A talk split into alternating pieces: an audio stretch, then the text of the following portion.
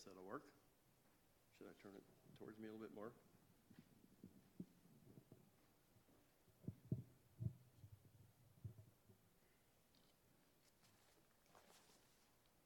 Well, good evening.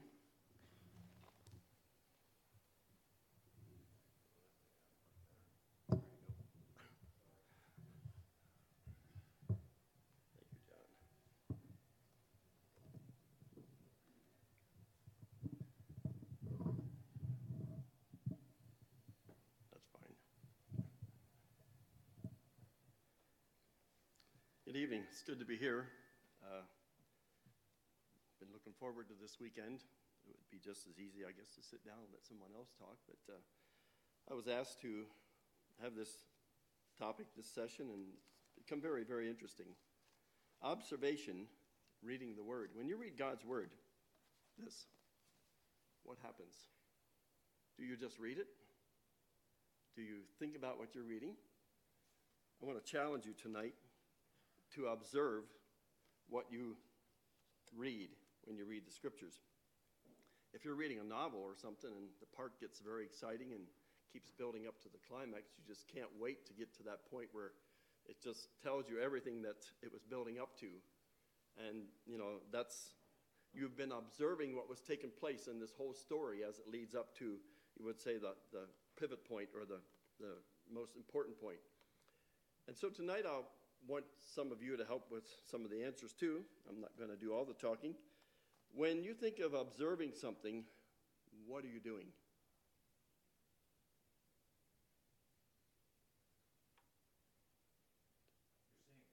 You're seeing it. Okay, you're seeing it. All right. Anyone else? Paying attention. Oh, okay. Paying attention to what you see, right? Pardon? Taking it in. Taking it in. Very good. I like what happened in Christ after Christ resurrected. Peter and John ran to the tomb, right? Peter went in and looked. Later on, John came in and said the other disciple went in and he saw. Now, if you look at that word in the Greek, it means he comprehended or he understood. Oh, okay.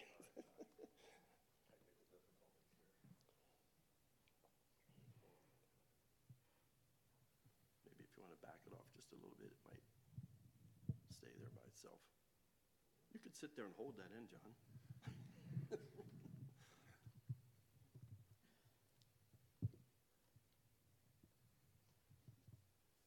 So see, when, when you read the Scriptures, like, for instance, King James, where it says that John went in and saw, you think, well, yeah, he saw it. But when you try to observe how he saw it, it kind of sheds a little bit, a little, you know, a little bit different light on it, because he did more than just see it. He comprehended it, and when he comprehended what took place, truly, Jesus had risen again. And the words that Jesus told them before began to ring a bell or connect the dots. You remember some of the disciples, they were a bit confused or a bit, how you would say, they, they had a hard time grasping what took place during the resurrection and even after that. Okay, the definition I come up with is an act of recognizing and noticing a fact or an occurrence. If you're observant, you're paying strict attention to something. Not just gazing, not just looking at it, you're paying strict attention to something, right? So when you read God's Word and you're observant, you're looking for, what would you be looking for? Anyone?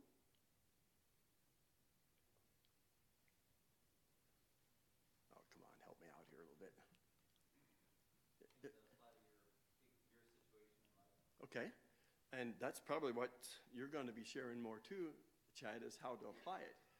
I call it nuggets of gold. When I'm reading the Scripture, I'm looking for something kind of special. I'm looking for something that's below the surface. And, you know, I really appreciate what Brother Mel encourages us to do, and that's to read the Bible through every year. And I've read the Bible through, and then there was a time that Rachel and I took the whole Bible and read it out loud, and took smaller portions of Scripture. And it's like someone once said, if you want to hear God speak to you, read his word out loud. And it's interesting because, you know, like I said, I'm, and I'm not belittling at all what Mel encouraged. In fact, I think it's very good to read the Bible through. But when you sometimes take a portion of Scripture, ten or twenty verses, verses, and you read it out loud, like my wife and I, you begin to say, oh, wow, what does that mean? Or what was the setting? Or, you know, what was what was taking place during that time? Uh, sometimes we have a, a habit, may I say, of just taking a verse or so out of the Scripture and kind of thinking about it and not really knowing what the setting was.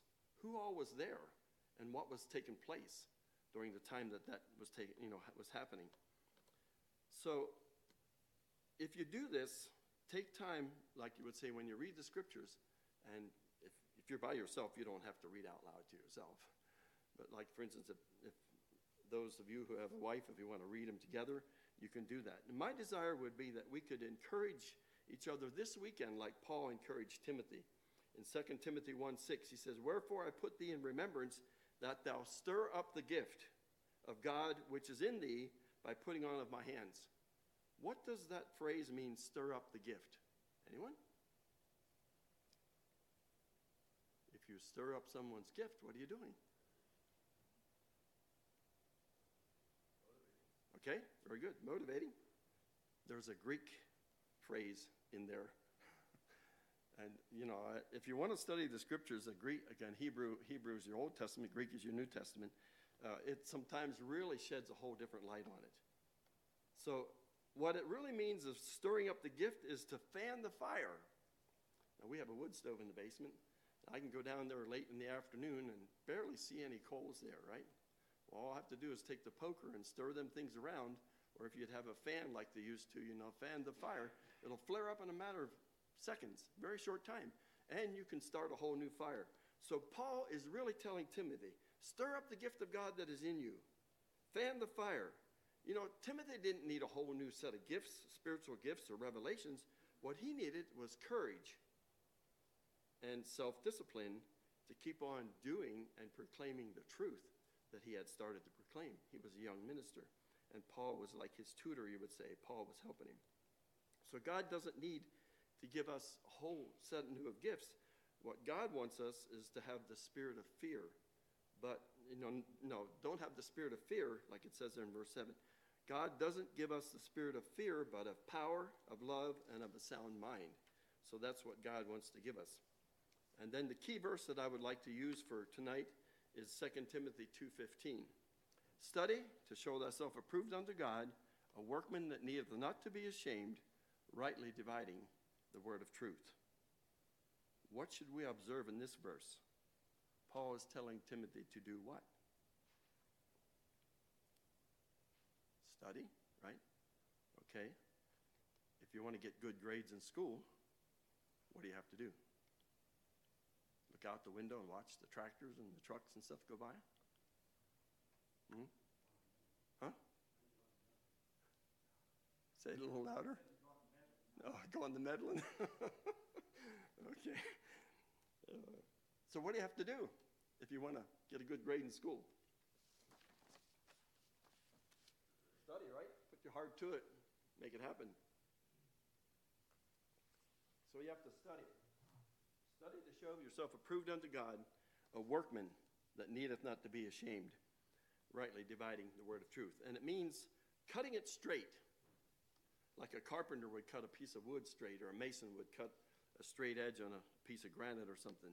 So we need the gift of discernment, allowing the Holy Spirit to direct us as we study to show ourselves approved unto God, a workman that needeth not to be ashamed. When we stand before God, may we be workmen that don't need to be ashamed. And that's what Paul was trying to encourage Timothy to do. Work. You allow the Holy Spirit to fill your life. And we need to search. We need to observe the word and stand on the truth. In Psalm one nineteen, eighteen, it says, "Open thou mine eyes, that I may behold wondrous things out of thy law." Asking God to open our eyes so that we can understand what is in here, so we can observe what the Scriptures are really saying, and we can observe how to apply it. Also, Psalm one nineteen, twenty-seven, "Make me to understand the way of thy precepts, so shall I speak of wondrous works.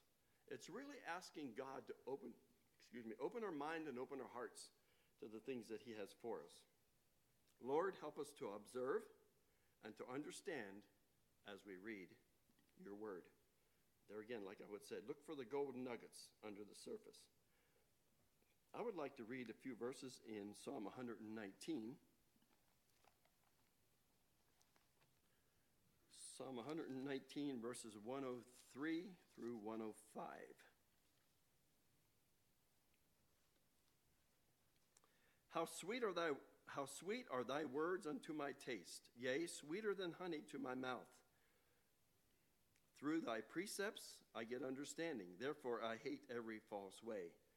Thy word is a lamp unto my feet and a light unto my path. So there we see that again, as we uh, allow God's word to penetrate into our hearts and our lives, it, it, it illuminates our path. And it's like someone has said, you can be in a dark room. If you turned all the lights off here, in here, how much of a light would you need to make a difference? Not very much.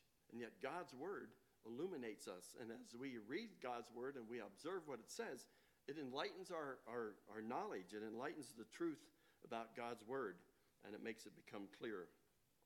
Okay, I'd also like to read a few verses in Proverbs two, verses one through six. So by reading, like it said there in Psalm one nineteen, we get understanding. And Proverbs two, one to six also talks about that. So Proverbs two, verse one, my son, if thou wilt receive my words and hide my commandments with thee, so that thou incline thine ear, listen, is what you're doing, incline thine ear unto wisdom and apply thy heart to understanding. Yea, if thou criest after knowledge and liftest up thy voice for understanding, if thou seekest her as silver and searchest for her as for hidden treasures, then shalt thou understand the fear of the Lord and find the knowledge of God. For the Lord giveth wisdom, out of his mouth cometh knowledge and understanding. So, what do we get when we study the scriptures? What do we get when we listen to what God has to say? What do we get when we apply our hearts to what the word says? Anyone?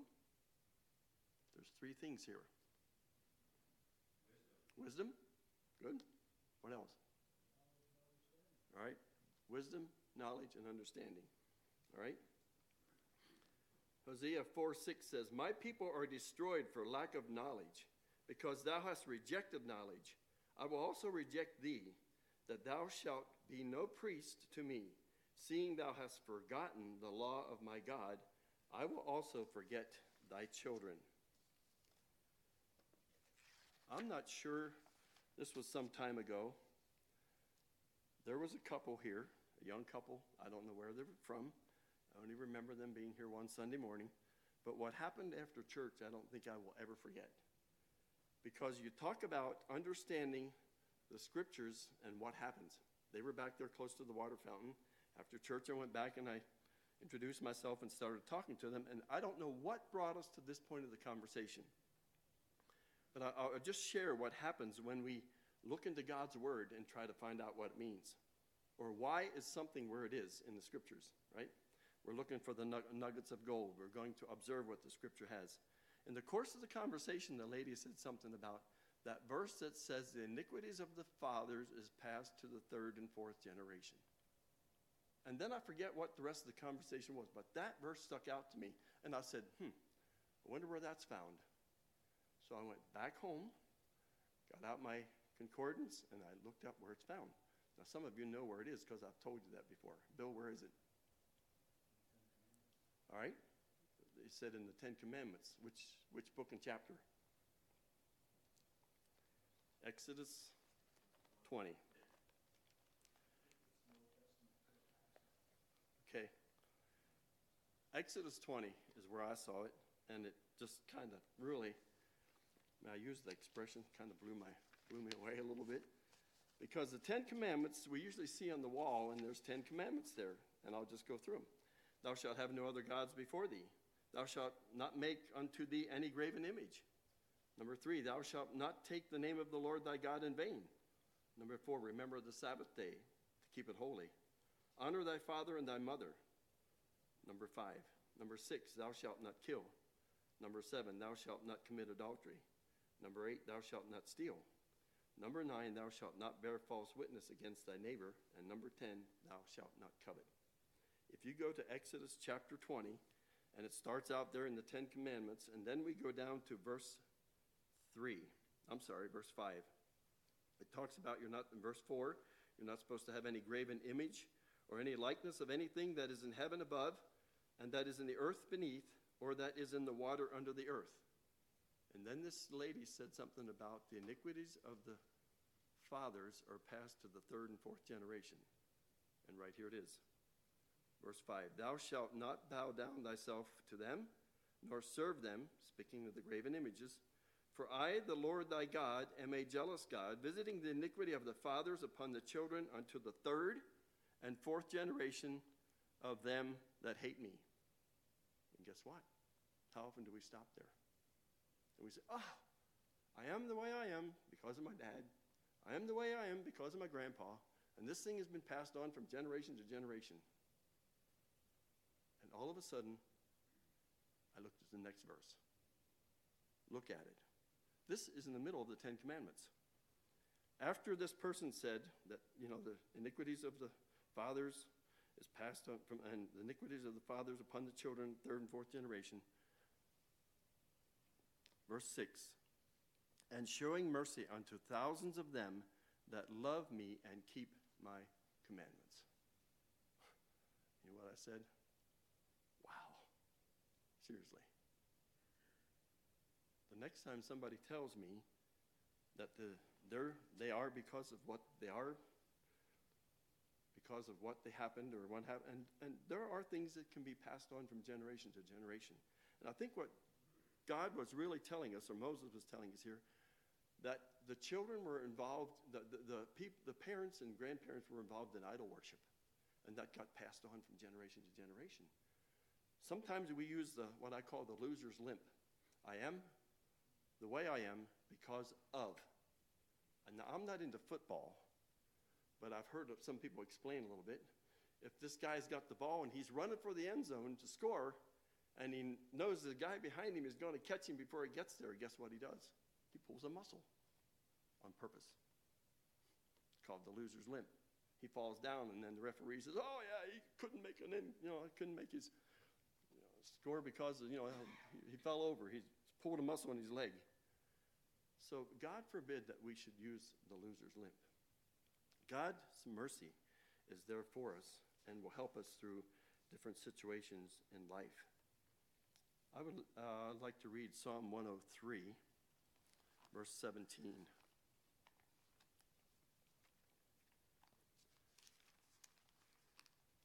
Psalm one oh three, verse seventeen. Again, speaking of God's mercy. But the mercy of the Lord is from everlasting to everlasting upon them that fear him, and his righteousness unto children's children. God's mercy is there for us. We can experience forgiveness. Psalm eighty-five, I'm sorry, Psalm eighty-six, verse five.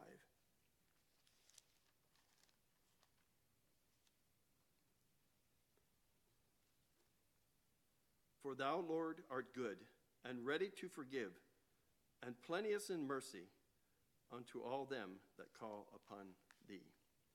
So God gives us the open invitation.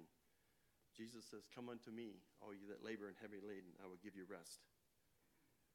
God wants to release you with his mercy and his forgiveness, and he wants to give you a new life. Satan wants to keep wants you to keep to, wants to keep you in bondage, but we can we can experience deliverance through Jesus Christ. That chain of blame from bondage, the chain of the I'm sorry. The chain of blame and bondage can be broken when we read God's word and we look for those special things that he has for us. You know, uh, like I said, when you when you think about the, what it said there in Exodus twenty, and then he kept on with the Ten Commandments, and I thought that's interesting. And then here a few weeks ago in our Sunday school lesson there in First John, it talked about, you know, how we love each other, love the brethren, and God loved us, and if we don't love God, we you know we can't love our brother. And then all of a sudden there in the beginning of that one chapter, I could probably go to, I think it was four, It talked about test the spirits. I thought, now that was interesting too. And then after that, he goes back and shows, you know, talks about God's love to us. So how do we test the spirits? We test the spirits of God's word. This is a true thing. I'm sure some of you have heard me say this too, that someone who works at the bank does not study the counterfeit. They study the real thing, and then they can identify the counterfeit. So that's what we are to do. We are to observe God's word, and we'll learn tomorrow how to apply it and so on, and make it a part, make it uh, real for us. So when we read God's word, we look for the golden nuggets. I'd like to look at a character in the Old Testament. I wasn't quite sure how far I should take this as far as observation, but I found this very, very interesting. The Life of David. If you want a very, very interesting book, you read the book called David by Philip Keller. Philip Keller wrote a number of books about the twenty-third Psalm and so on. Okay? I'd like to look at David, Israel's second king. Saul was the first. Though David had some very, very difficult experiences in his life, he was passionate and still had purpose to do God's will. Now, I'll admit, and we all know, that David was human. And there was sometimes David messed up big time. But I would like to look at the relationship between Saul and David and observe. Because we're going to, you know, as you read that portion in, in First Samuel, we don't have time to go through it. But I was reading portions of that the last day or so. I didn't have work to do, so I was just going back and reading some of the things that happened between Saul and David. And then I had that book, too, I was making some reference to.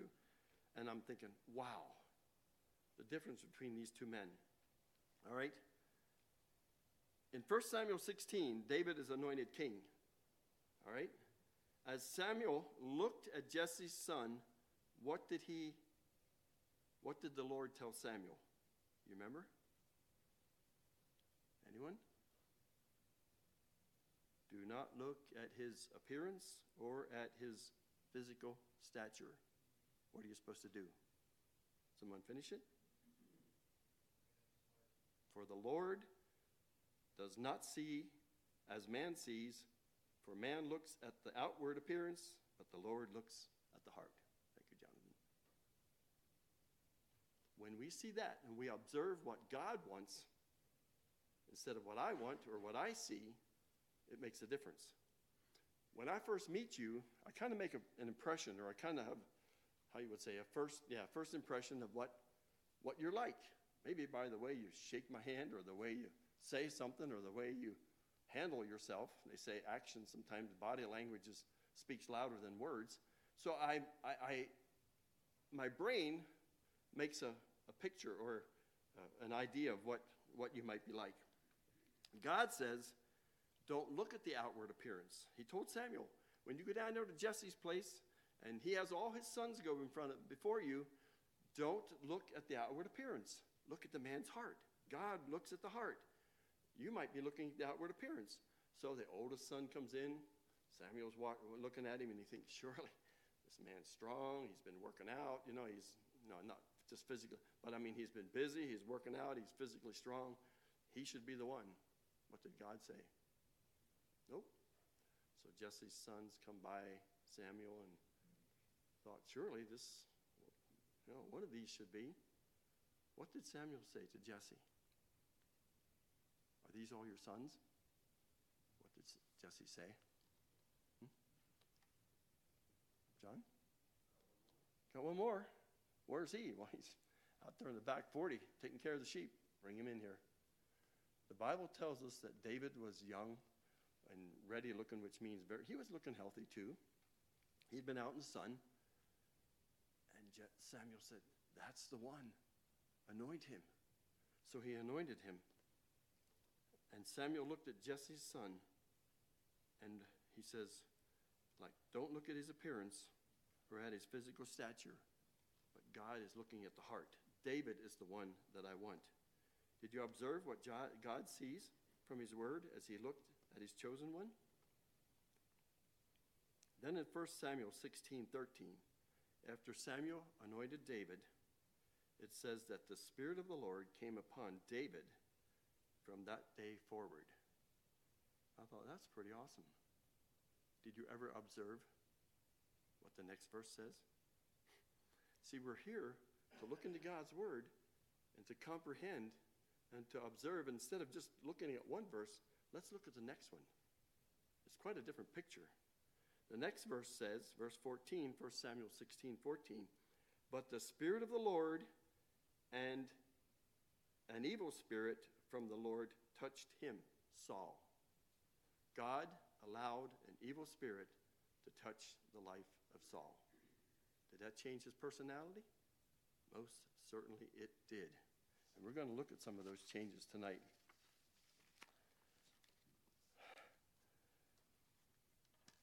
When I see what happened between Saul and David, and I'd, I had heard some of this stuff before, but just having this whole thing refreshed in my mind, and I'll be honest, observing in a different way, more in depth of what really took place, I, I just, there again, it was one of those wow moments. When you look for the nuggets of gold under the surface, brothers, they're there.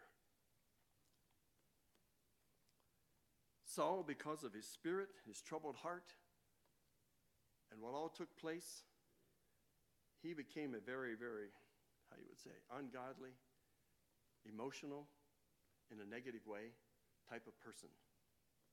So he would call David in to play, David would play his harp to try to calm down Saul's anger, calm down Saul's emotion. And as what David was playing his beautiful harp and the tunes, what did Saul do? Come on, help me. Tried to kill him. Had a javelin. Did that at least twice. He tried to kill David. Here, David's trying to help Saul, and Saul's trying to kill David. And, you know, then he sees that, you know, David's doing quite well. And Saul at times, you know, like I said, threw his, his javelin, and Saul becomes very angry because of David's popularity later on. What was one of the greatest things that David did to, you would say, elevate his popularity?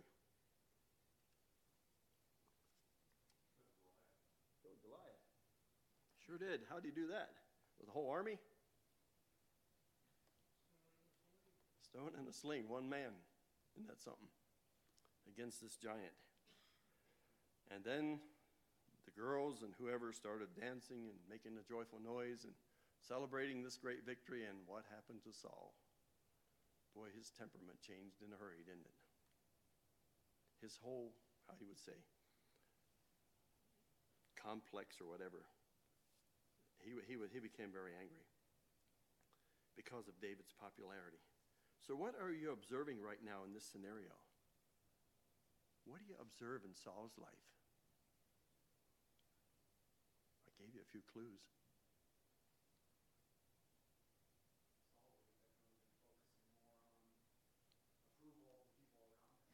Okay.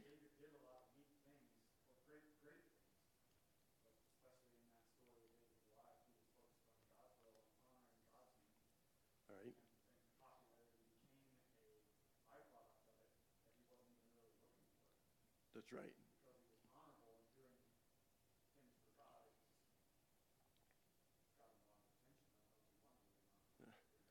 It, it did get him a lot of attention. But one thing I see is jealousy. Saul became so jealous of David's popularity.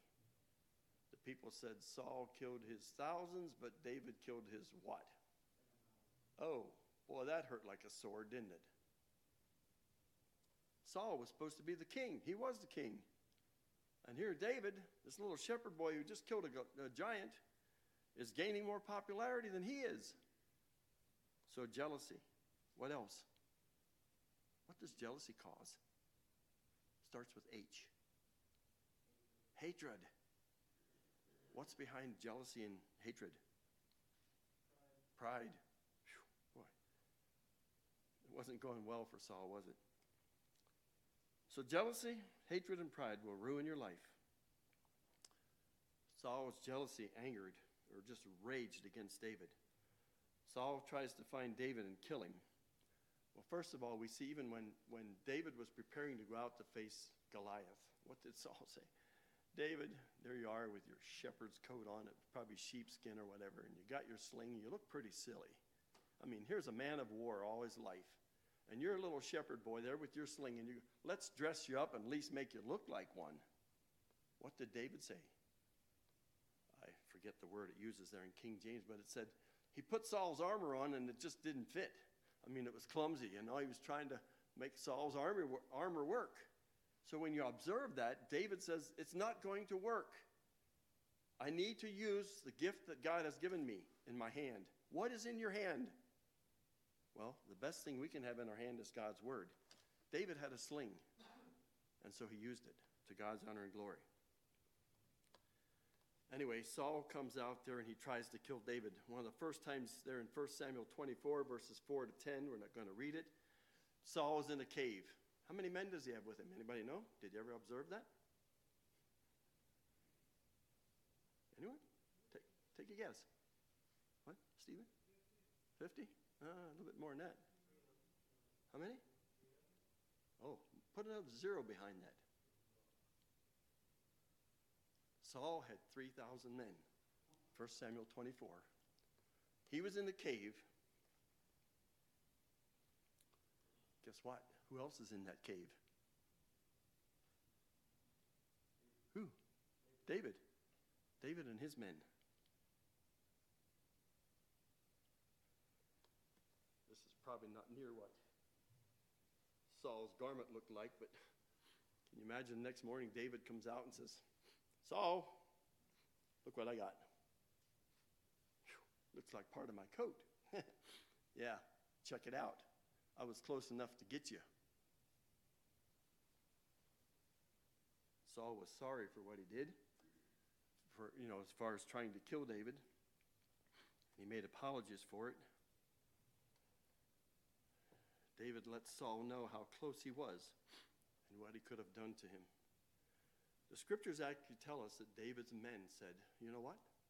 God has put Saul right in front of you so you can get rid of your worst enemy.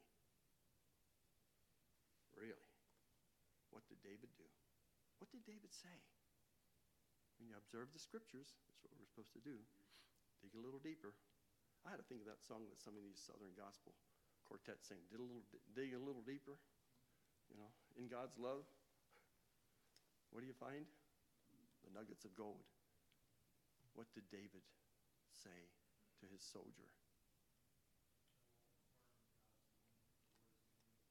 Amen, brother. Can you imagine? David is, I mean, he cut off the man's garment, part of his coat. And his soldier says, man, oh, just kill him. He's right there. David says, can't. He's God's anointed.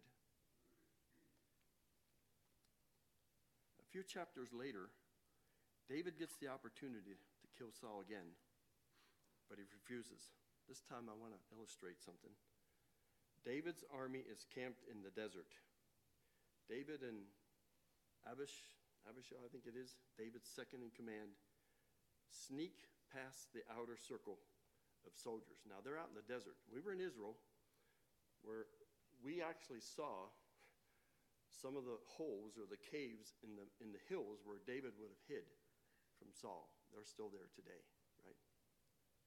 But here, Saul is camped out in the desert, and his soldiers are all arrayed around him. In other words, the one writer, Philip Keller, said it would have been like his soldiers were stationed around him, so it would have looked like spokes in a wheel. Saul was in the middle. Who was Saul's commander? Abner, right. And I, I would just had my, remem- my memory refreshed, too. All right. What does David do? Him and Abishai sneak right past the outer ring of soldiers, and they go right into Saul, and they get his what? Whew. That's interesting, isn't it? What else did they get? Two things. Pardon? The water pitcher. This probably didn't look like Saul's water pitcher, but this is what I brought along. Now, I want you to observe something. I want you to think about something.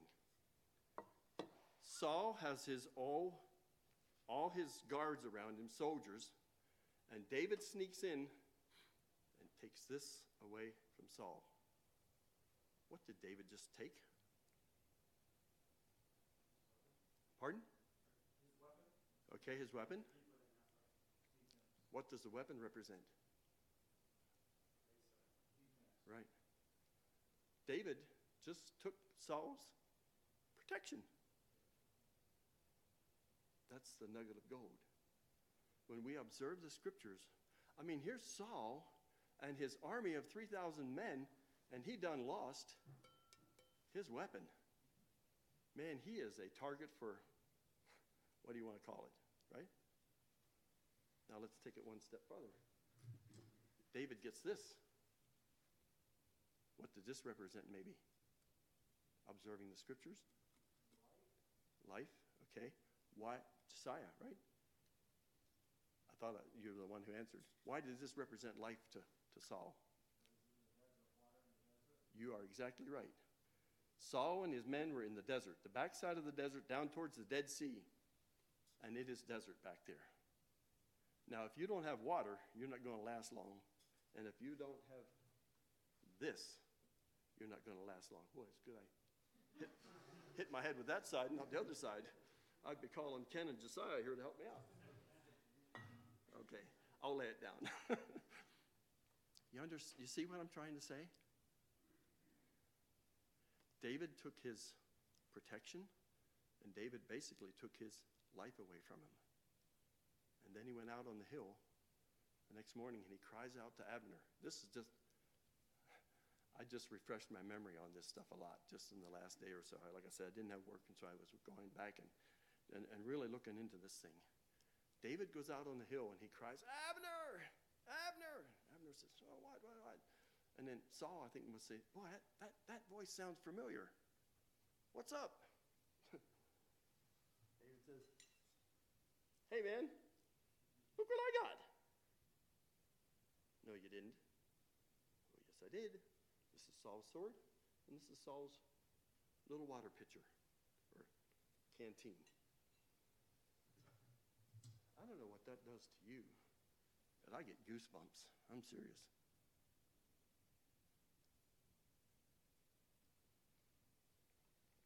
And David's right-hand man says, you know what? If you just give me three seconds, not even that much, I will take this and stab it through Saul's breast and pin him to the ground. That's what it says in the scriptures, my version of it. Or I can take this, and in a matter of a second or so, I can chop his head off, just like you cut off Goliath's head, and he will, your enemy will be gone.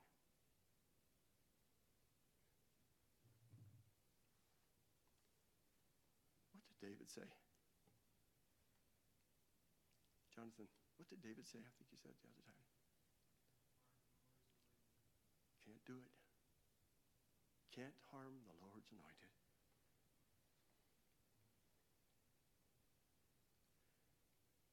He said, do not destroy him. You dare not stretch your hand against God's anointed, anointed one and be guiltless. That's how serious David took this thing. So when you read the scriptures, uh, that was maybe a long, well, it was, there's a lot in there. But I just wanted us to see what happens when you look at some of these scriptures and you really observe what is there.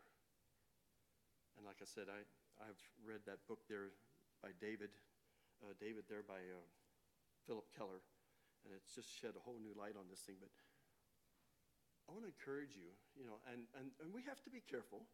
I've used Bible, you know, uh, studies and when I was in the ministry and still do sometimes, use Bible helps. To, to understand what a scripture said. And there's men there that are very educated with the culture and, and the setting.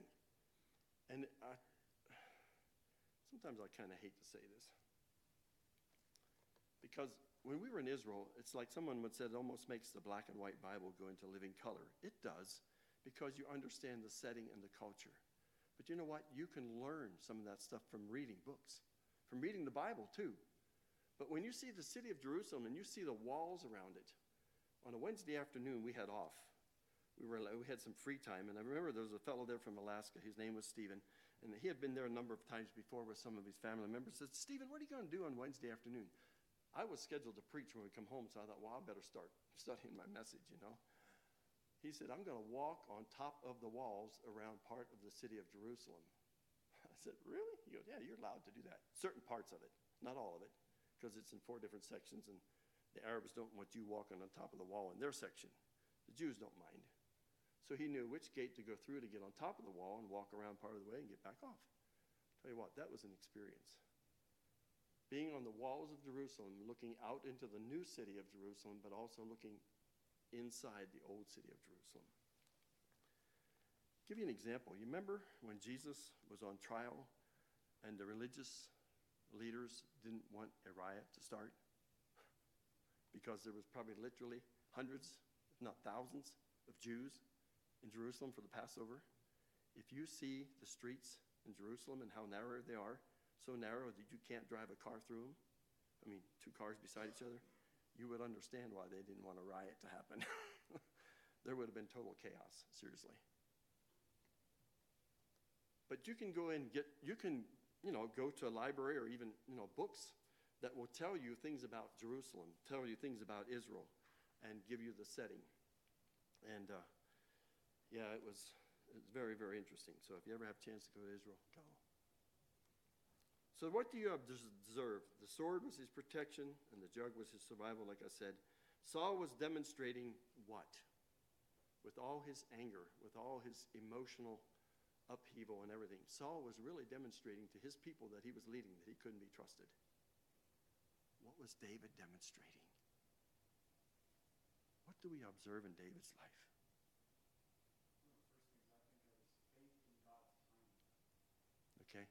David knew he was, it was going to be his job, but I, we see from our perspective, we're like, what was the big deal? But like, yes, he had the Spirit of God, but that was probably hard for him to sit back and wait until the right time. He showed, he showed patience and waiting for that time.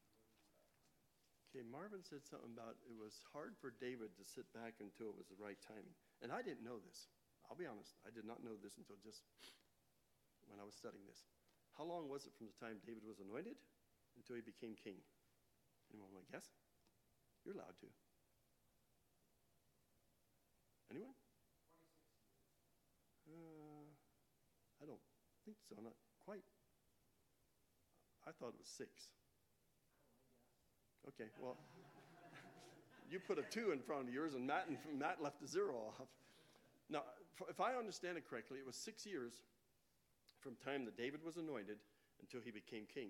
So now you know, you know, some of the turmoil that he went through, or maybe David didn't go through the turmoil, but how you would say, the difficulty of trying to know how,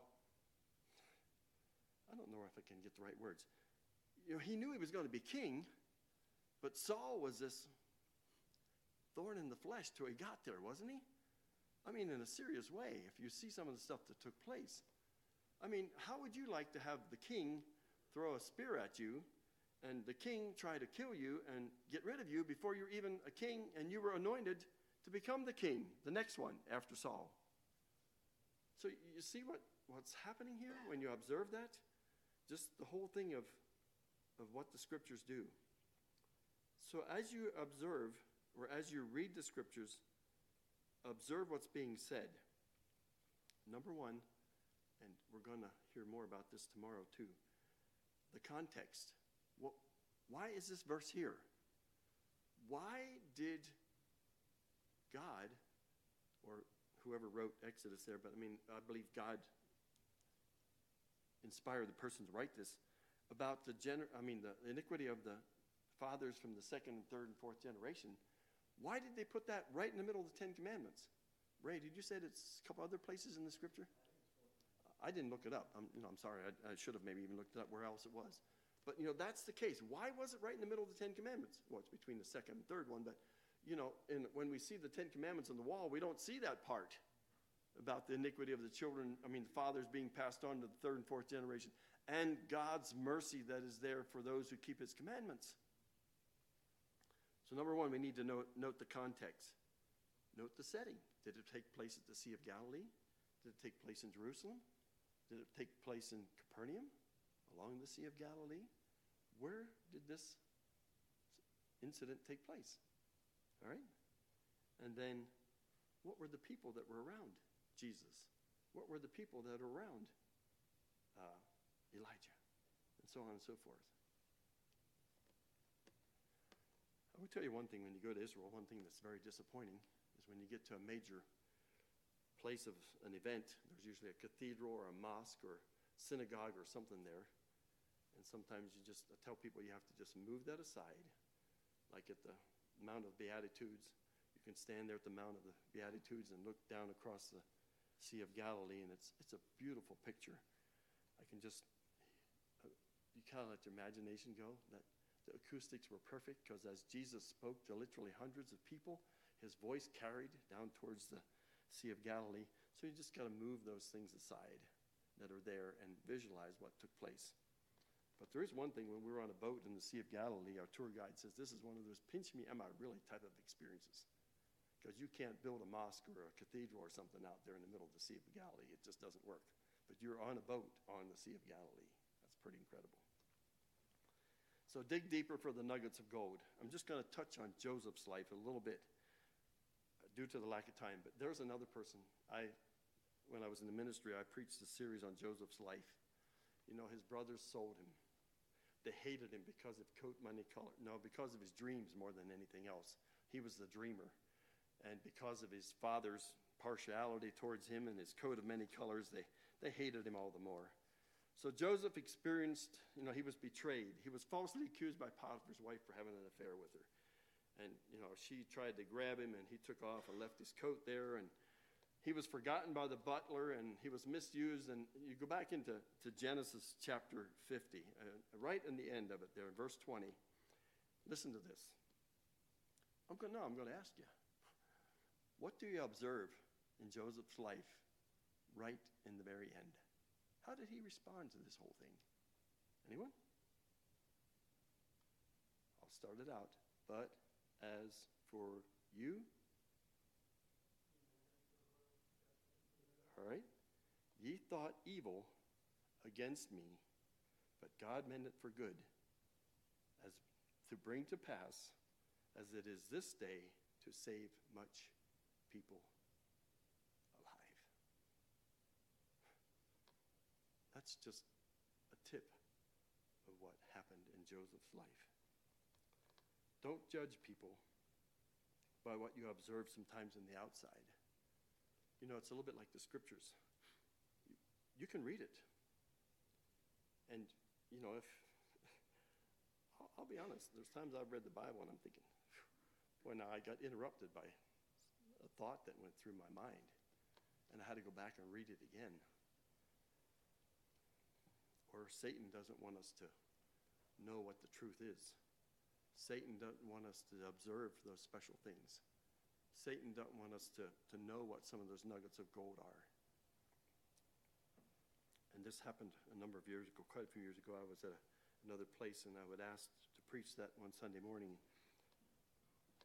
I, I'm not sure what the message was I was going to preach, but it was one of those times when I felt the powers of darkness more than I believe I ever did before.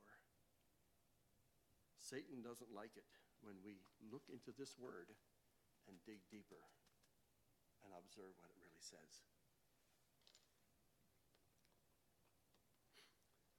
The true nugget of gold may just be under the surface. So when reading God's word, observe what it says and how it applies to you. I have one more story I'm going to share. Some of you have heard it. It's about the balloon salesman that was at the carnival, and he was selling balloons. And he was selling helium balloons, which are the ones that have the gas inside them, and it makes them, lets them go up in the air. So he would be selling balloons, and business got a little slow, so he left the green balloon go. And things picked up for a little while, and uh, after a while, business got slow, so then he left a yellow balloon go up. And uh, it took off, went up in the air. Business picked up for a little bit, and then after a while, when it slowed down, he left a red balloon go up. Things got better for a little bit, and after a while, he felt a little tug on his leg, and he looked down, and little black boy was standing there. Little black boy looked up and said, "Mister, if you let the black balloon go, would it go up?" And the man in his godly wisdom looked down and said, "Son, it's not what's on the outside that makes the balloon go up. It's what's on the inside that makes it go up." So brothers, let's dig deeper, find out what's on the inside. And even when you meet somebody new, many times there's something a whole lot more here than what you can see on the outside.